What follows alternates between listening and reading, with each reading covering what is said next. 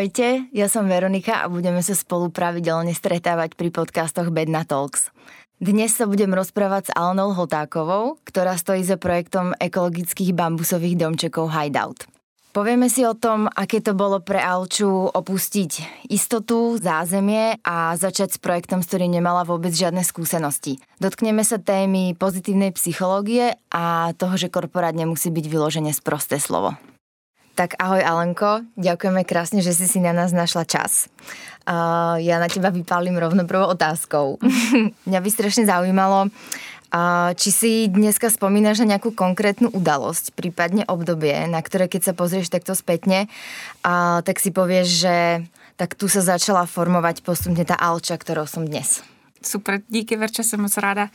A dá se říct, že od začátku jsem byla podporovaná rozvíjet se v tom, co mě baví, co mi jde a vzdělávat se a získávat zodpovědnost za různý projekty, růst si vlastním tempem, vlastním směrem a právě tahle míra svobody, ale i velké míře zodpovědnosti mi pomohla se, dá se říct, rozvíjet do toho člověka, jakým jsem chtěla být.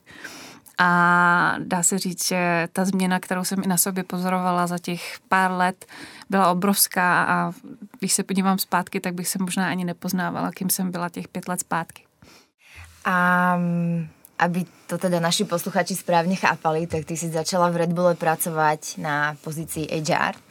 A čo tě na tom oddělení zaujalo, alebo teda na té oblasti?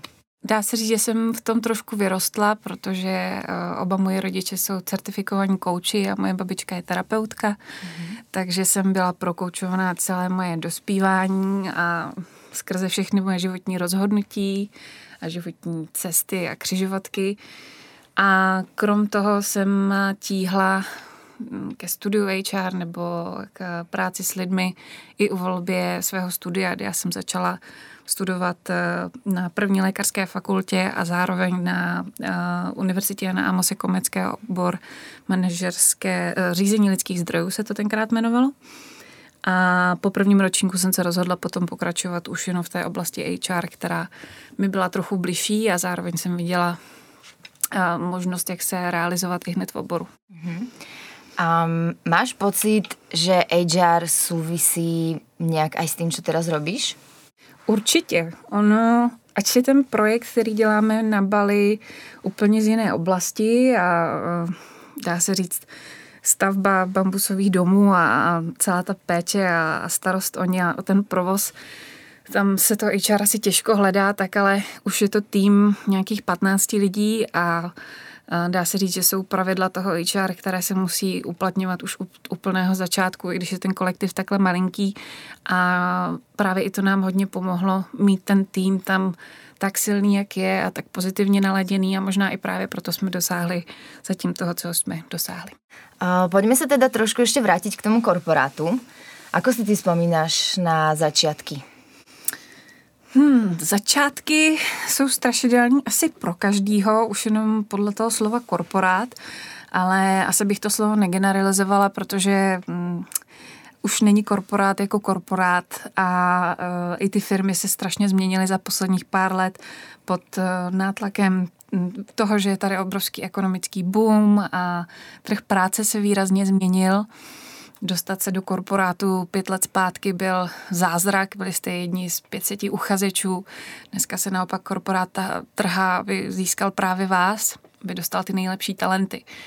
Takže ty začátky byly, uh, hodně mě naučily a jsem strašně ráda, že jsem si prošla i tím letím vývojem, jak, co vlastně ty velké firmy znamenají dneska. Mm-hmm. Um, aký máš ty názor na to, že dneska sa korporát vníma ako prosté slovo, keď to mám tak povedať. Neslyším to poprvé. Asi tomu i rozumím a určitě mluví lidé často ze svých zkušeností, které můžou být třeba i trošku staršího charakteru. A věřím, že jsou na trhu i krásné firmy, které tomu jménu dělají čest a které mají tak skvěle uchopený ten HR marketing a to oslovení ehm, svých zaměstnanců nebo vůbec práci s tou firmní kulturou, že se lidé opravdu můžou přetrhnout, aby tam pracovali. Korporát i dneska stále nabízí uh, jednu z bezpečných a krásných příležitostí k tomu začít kariéru, získat obrovské množství vědomostí a zkušeností na mezinárodních projektech, ke kterým se člověk v malé firmě jen těžko dostává. A z toho korporátného prostředí je něco, co aj dneska konkrétně využíváš v Hideoutě?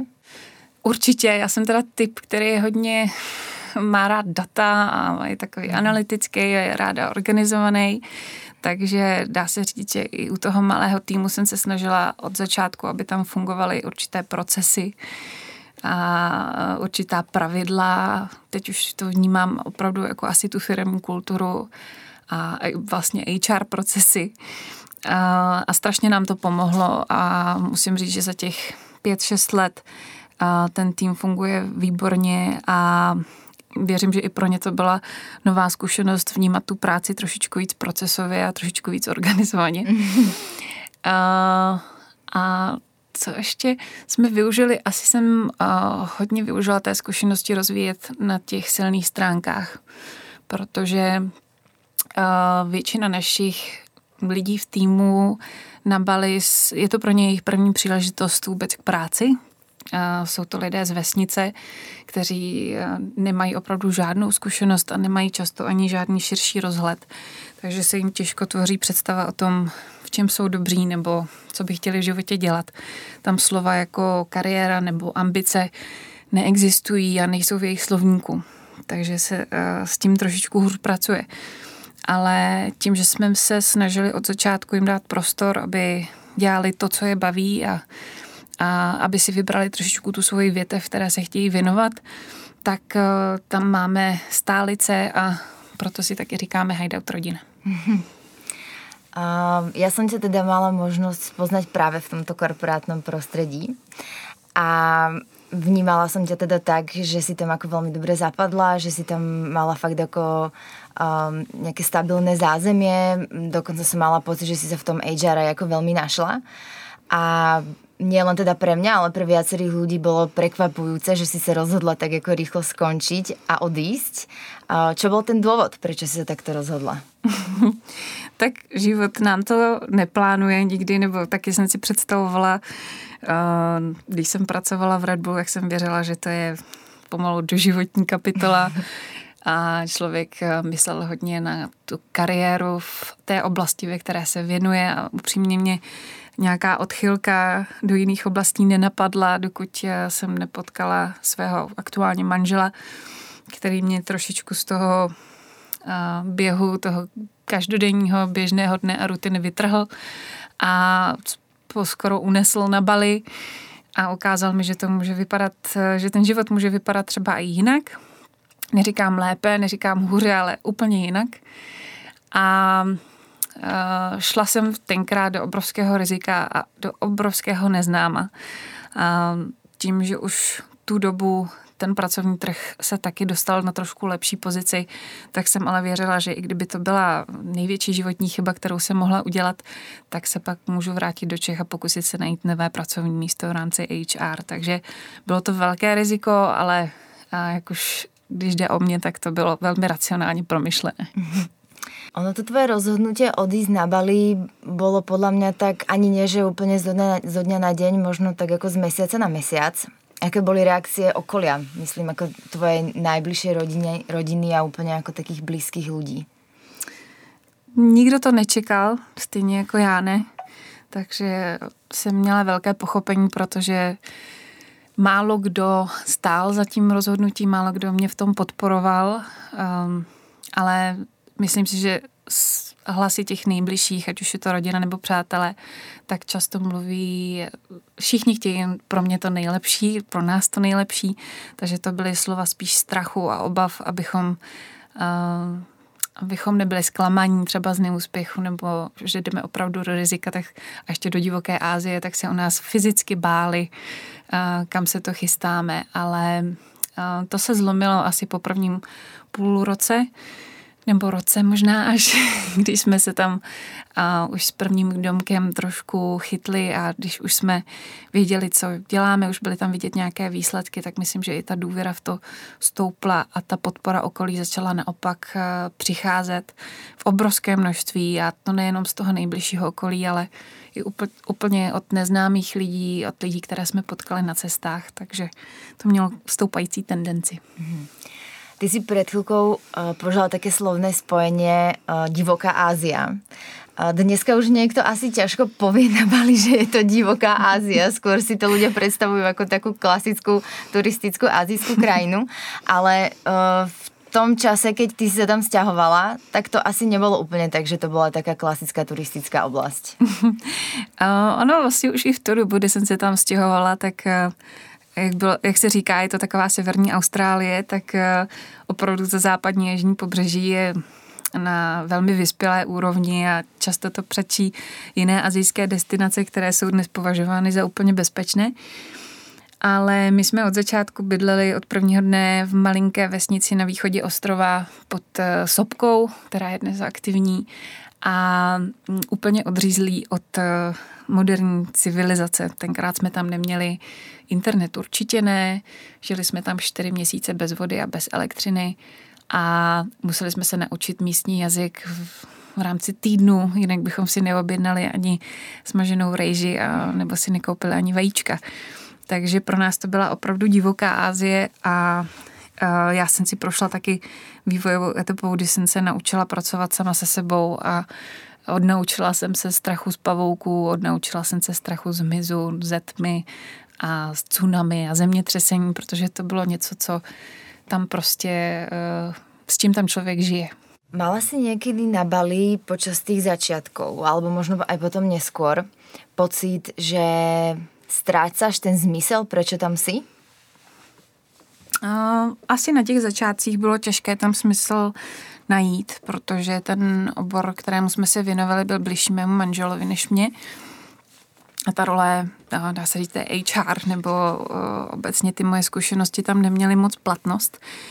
A, takže začátky byly krušnější, ale jakmile ten projekt jsem začala vnímat z trošku jiné perspektivy, CSR, vlastně corporate social responsibility, sociální zodpovědnost firm, mm-hmm. tak uh, a jakmile jsem začala vnímat, jak projekt Hideout může pomoct místní komunitě a místní vesnici v různých spektrech, tak jsem se v tom velmi zhlédla a v tu chvilku jsem tam začala vidět i ten smysl toho, co tam děláme, protože jakmile jsme byli schopni tím projektem zasponzorovat, ať už uh, pravidelný svoz odpadu nebo nějaké vzdělávání dětí, vypomoc nějaké rodině v nouzi, nebo se tam starat o ochranu zvířat. Byly to takové různé malé projekty v různých oblastech.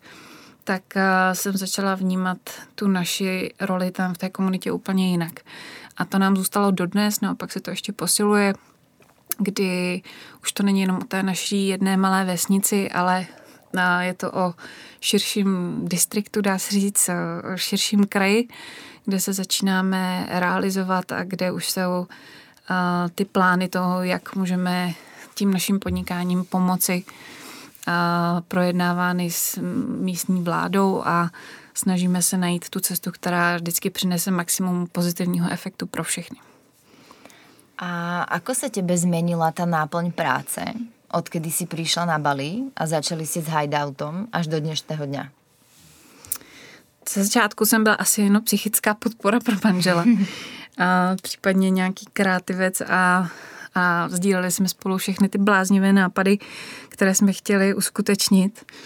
A postupem, jak projekt rostl a jak se nám zvětšoval počet lidí, tak uh, jsem došla na řadu jako ta, která vybírá ty lidi, se kterými budeme pracovat.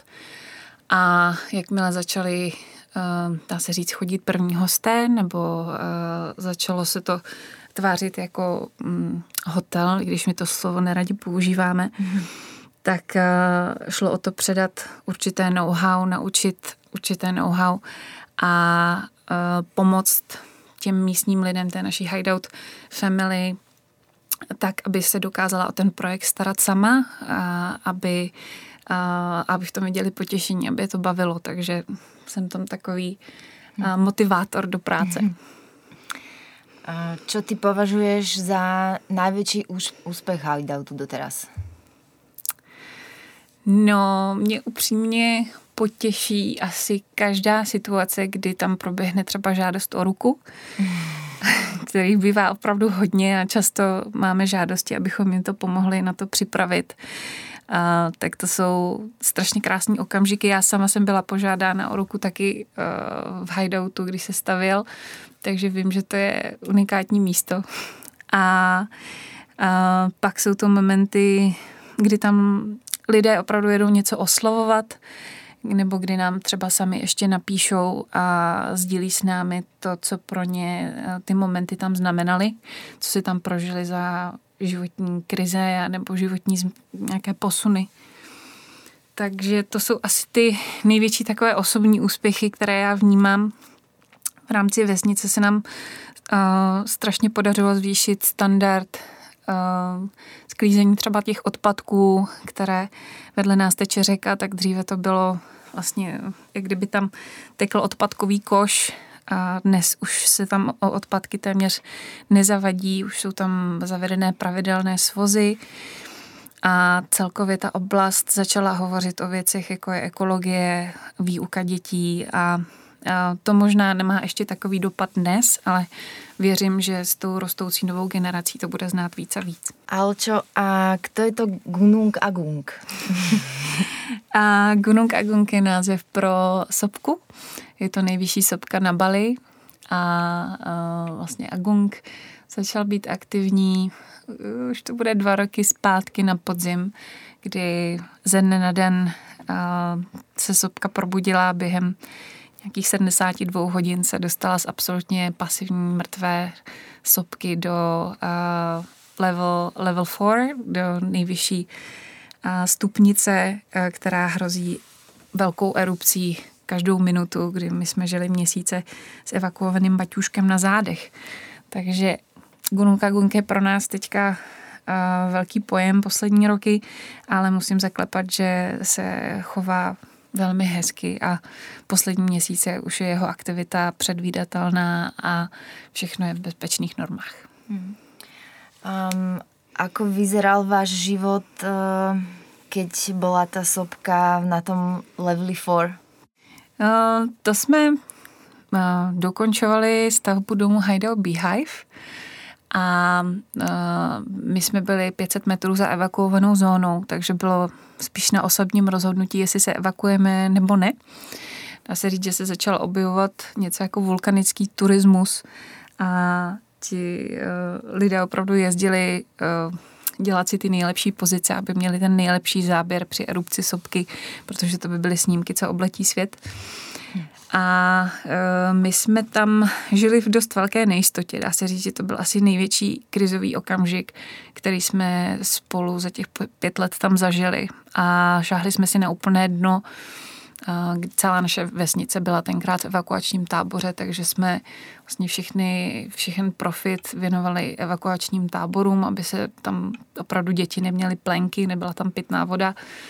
Byly to strašně krizové podmínky, takže jsme tam se hodně naučili o tom, co jsou opravdické hodnoty a proč by měl člověk taky trochu šetřit peníze.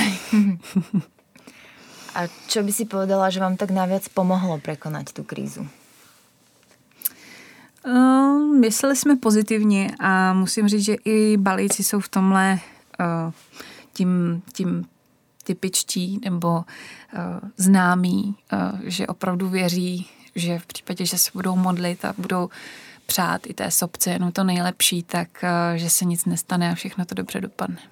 Hm. Um, pojďme se trošku vrátit možno k také pozitivnější mm-hmm. téme. Uh, keby si si ty dneska vybrala do hideoutu člověka, alebo teda predpokladám, že si aj vyberáš, ale skúsme si predstaviť, že si vyberáš ako človeka do týmu. Um, aké by boli tvoje požiadavky na ideálneho kandidáta? Mm-hmm.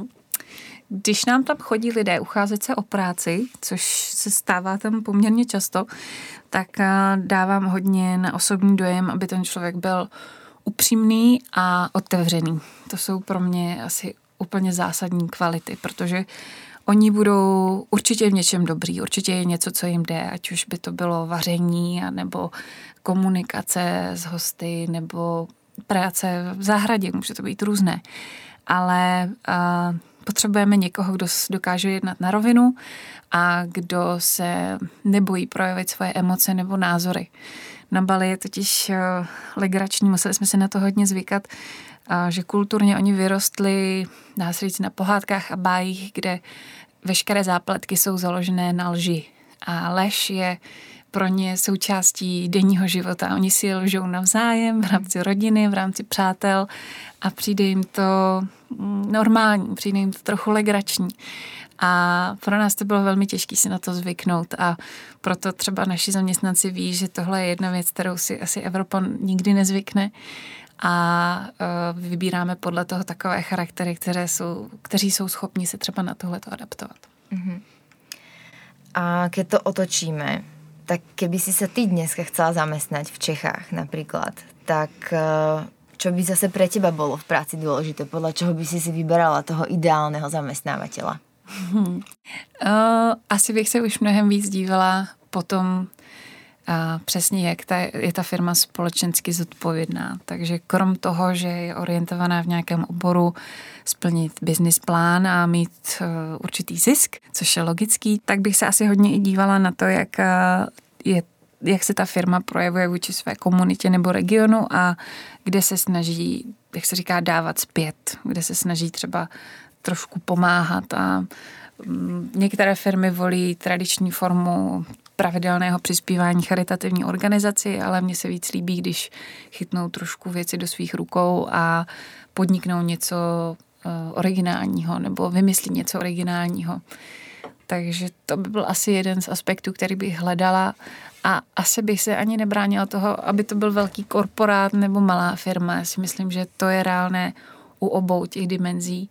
Jde vždycky jenom o těch lidech a o to, aby byli schopni vzít věci do vlastních rukou. Ja viem, že to je taká ako veľmi hypotetická otázka, ale myslíš si, že sa ešte niekedy zamestnáš? Já se tomu nebráním. Já myslím, že ta šance tady vždycky je nebo bude a kdyby to byla fajn firma a pozice, která by mi tam dávala smysl a, a jim by dávala smysl, abych jim něco přinesla ze sebe, tak, tak určitě ano. Ty si viackrát počas dnešného rozhovoru spomenula pozitívnu psychológiu. Um, a viem, že si je veľkým fanúšikom a, a že v ňu veríš. Ako sa to prejavuje v tvojom bežnom živote? Dá se říct, že každou minutu, každý den, od rána do večera. Je to moje asi nejoblíbenější téma k diskuzi a mohli bychom o tom mluvit hodiny a hodiny. Uh, já vždycky začínám to téma úplně od základu a to je, vůbec se ptám, těch lidí třeba, jak vnímají metafyziku vesmíru, jestli se nad tím někdy zamysleli.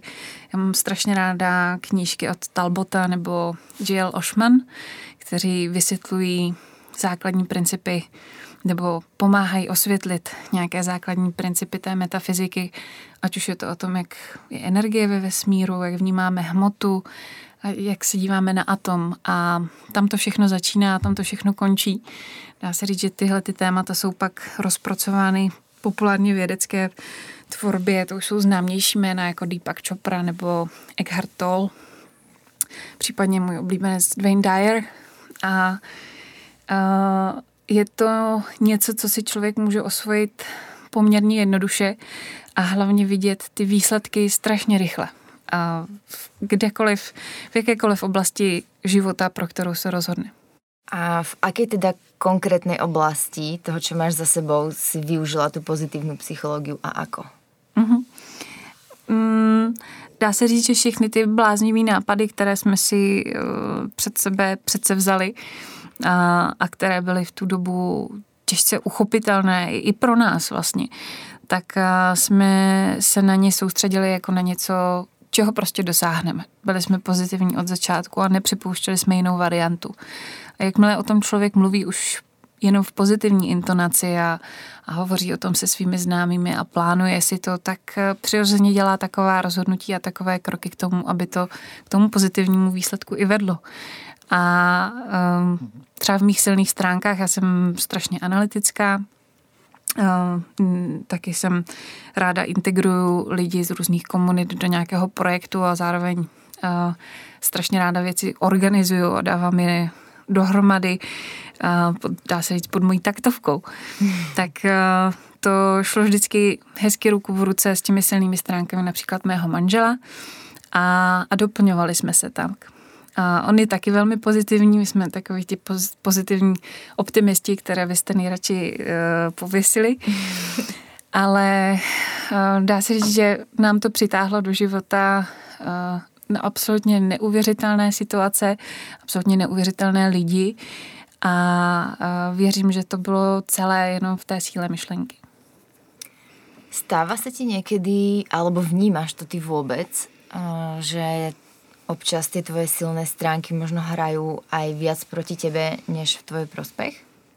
Určitě. Věřím, že i můj manžel by řekl, že jsem až moc analytická, že ty, moc, že ty věci rozebírám do úplného nitrného detailu a uh, poukazuju na všechny stránky věci. Nedovolím mu věci jenom na takové té super kreativní vlně, ale potřebuju ty věci vidět rozplánované v, ideálně v Excelové tabulce.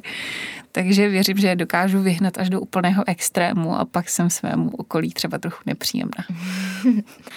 Opravom ak sa mýlim, ale mm, s pozitívnou psychológiou sú teda spojené aj pozitívne afirmácie. Áno. Ako to vyzerá v bežnom živote? Uh-huh. Máš nějaké oblúbené? Alebo ako to funguje?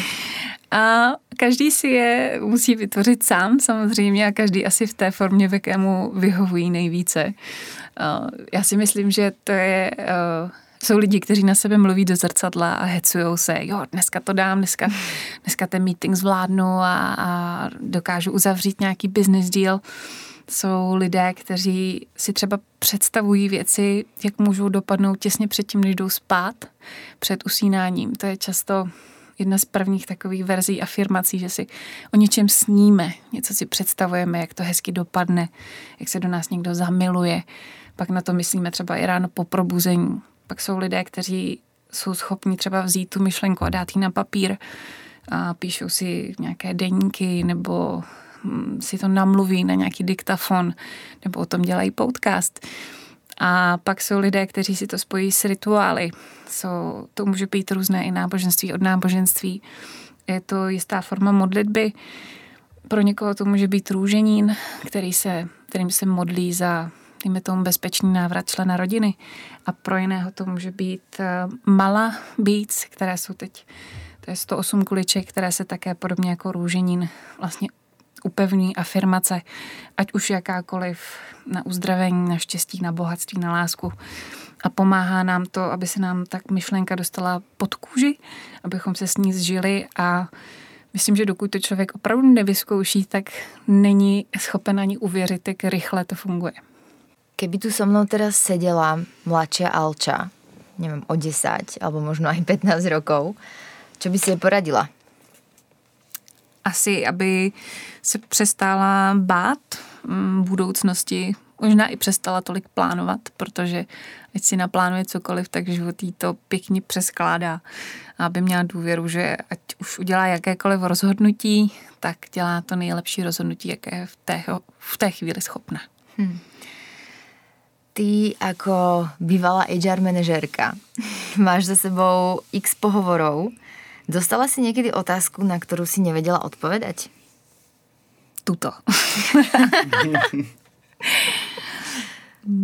No, asi eh, tak ne, ze začátku byly určitě nepříjemné otázky na tělo, eh, když se ti poprvé zeptá personalista na tvoje silné a slabé stránky, tenkrát to bylo populárně ještě ze všech stran tak uh, asi to mladé, uh, mladé pískla vždycky si hůř přiznávalo nějakou sebereflexi, nebo tenkrát jsem ani o sobě nedovedla uh, hovořit nebo vystupovat. A to se asi člověk naučí až s věkem. Hmm. A keby si byla zase na mojom městě, tu na dneska, tak koho by si si do tohto podcastu zavolala ty? No, já bych strašně chtěla slyšet, kdyby si vedla tenhle podcast s některým z našich lidí na Bali, z týmu na Bali, protože věřím, že by byl strašně unikátní pohled, uh, jejich pohled na to, jak my se jim snažíme představit určité uh, změny nebo právě tu pozitivní psychologii v práci. To, jak oni vnímají naše nastavení a procesy. Myslím, že to by, že by to bylo určitě na zajímavou hodinku. Ty si už, keď sme sa bavili o tej pozitívnej psychológii, tak si spomenula pár knižiek, ktoré máš rada a z ktorých ako čerpáš doteraz. Um, máš možno ešte nejaké iné typy na knižky, ktoré ťa formovali, prípadne ti zmenili pohled na život? Já jsem začínala u těch knížek taky spíš u té populárně uh, vědecké nebo populárně naučné. Vlastně první, který mě inspiroval, byl Wayne Dyer a to i formou jeho přednášek a i filmu. A teprve, když jsem se o tu oblast začala víc a víc zajímat, tak jsem šla hloubš a hloubš, jak ten správný analytik a snažila jsem se dopátrat k tomu základu té myšlenky. Já tam jsem se dostala například té mm, knížce od J.L. Oshman, kterou asi nejvíce doporučuju, jmenuje se Energy Medicine. A nemyslím si, že je úplně české vydání, ale je to velmi hezky zpracované, je to z pohledu odborníka a uh, velmi stravitelně, tak aby to pochopil opravdu každý, ať už se jedná o frekvence, atomy, neutrony. Takže to by bylo určitě moje doporučení pro to, jak se odrazit do světa metafyziky. Mm-hmm. My sme dneska prešli od tvojich začiatkov v korporáte po Bali až po možno pozitívnu psychológiu a po veci, v ktoré ty veríš. A mohla by som ťa na záver poprosiť, aby si sa s nami rozlúčila po balísky? Určite. Om, šanty, šanty, šanty, om.